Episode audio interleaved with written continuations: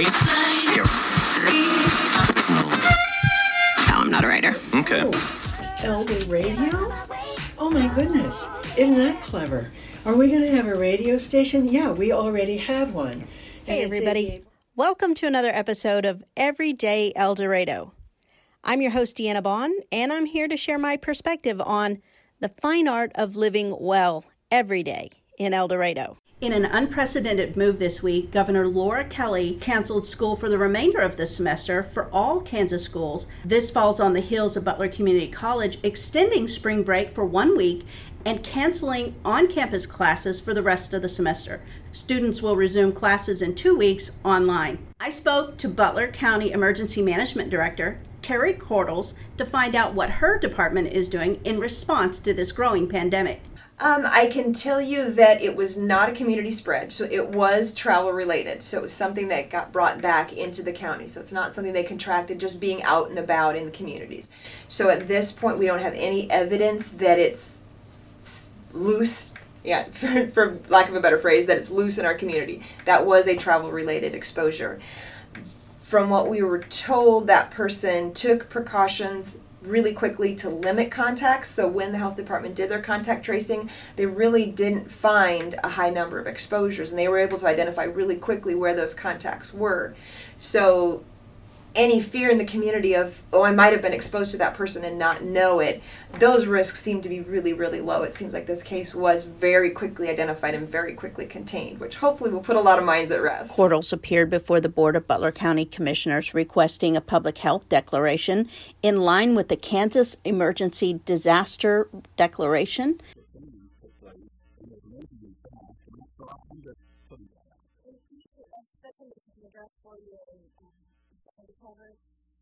We've been talking very mindset of why you came in here as a teacher and how you face on Thursday and going through from that more of a loser and just that that panic mode has a declaration that we might do when we have an agent situation so kind of affects your time. And we often immediately with that declaration in place to open up that, that love and support from spirit. So we have held off doing what might be perceived as a user or a reaction. We have given some time to putting just aside the irregularly the form that was going on, and instead of approaching this as a, an emergency and that you have to become a child following more of a case system, this is the kind of thing that this is, this is situation, you are giving it serious attention, we are acting on it, we are not just sitting by messages that they can It's no have proven of your attention, that we will address this head on, that we will take this seriously. I will tell you that if you had just recognized the public health declaration, I personally would have done full social order legislation last year.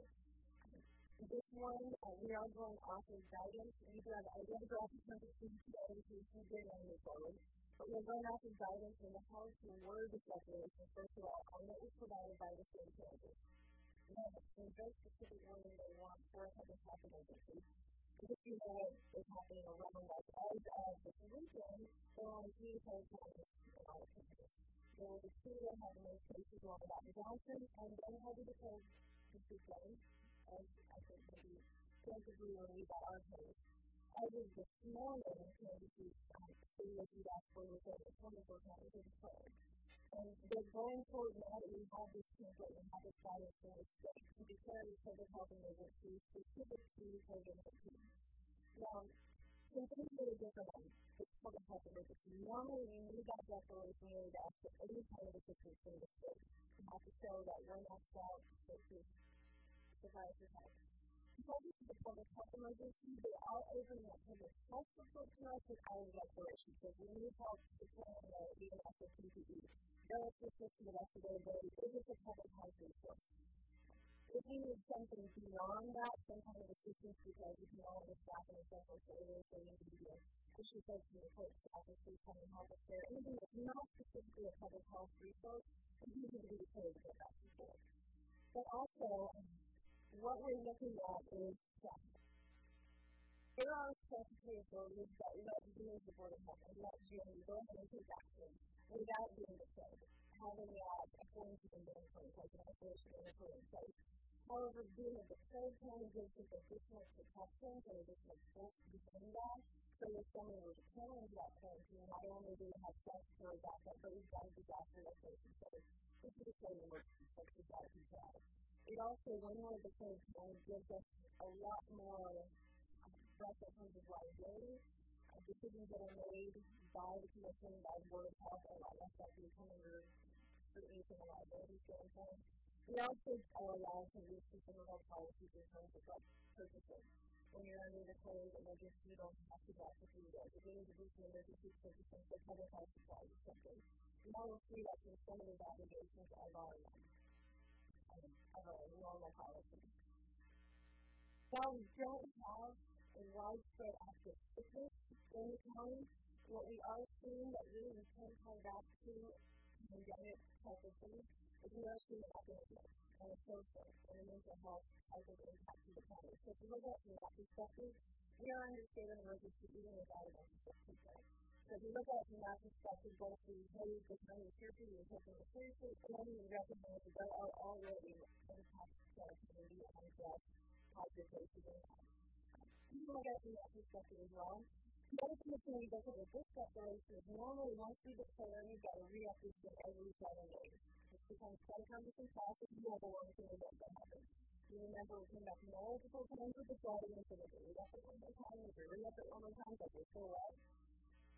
The, uh, the governor is signing an executive order from April that is going to allow us to make a 60 day declaration rather than a 70 day declaration. We're still getting that, that team of the governor's office to uh, formally make that statement, but right now the city committee is expecting 60 day declaration from the county.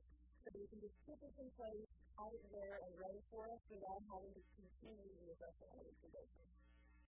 This is in our lower level activations when we do need to bring a few heads together, we do need to, to work on strategizing some things. This is our, I guess you could kind of say our mini operations center, but it is kind of our situational awareness hub of where we of keep track of what's going on.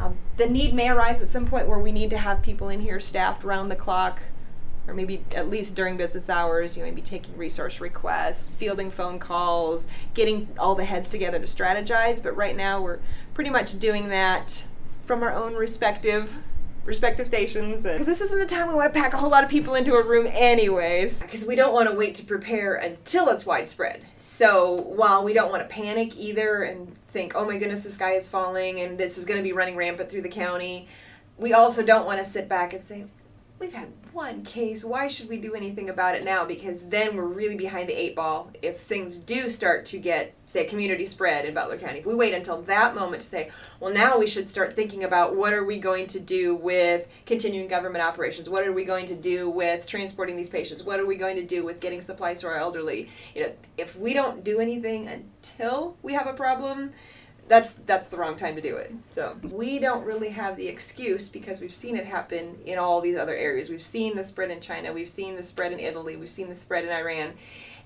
And for us to sit back and say, "Oh, it caught us by surprise," would yeah, then that would not be the appropriate response. Sure. Because we did have that benefit of seeing others go through it first. And sure, our situation and our setting is going to be different than China. We're going to be dealing with a whole different population mix, a whole different infrastructure, a whole different response system. So, you know, our, our track of the virus, our path of the virus may not look anything like China's. But again, we can't say we didn't see it coming. So. No, I'm not a writer. Okay. So that's it for me here on Everyday El Dorado, but keep an eye out and an ear open for your source of information on the fine art of living well every day in El Dorado. Have a great day. No, I'm not a writer. Okay. Oh, Elder Radio? Oh my goodness. Isn't that clever? Are we going to have a radio station? Yeah, we already have one.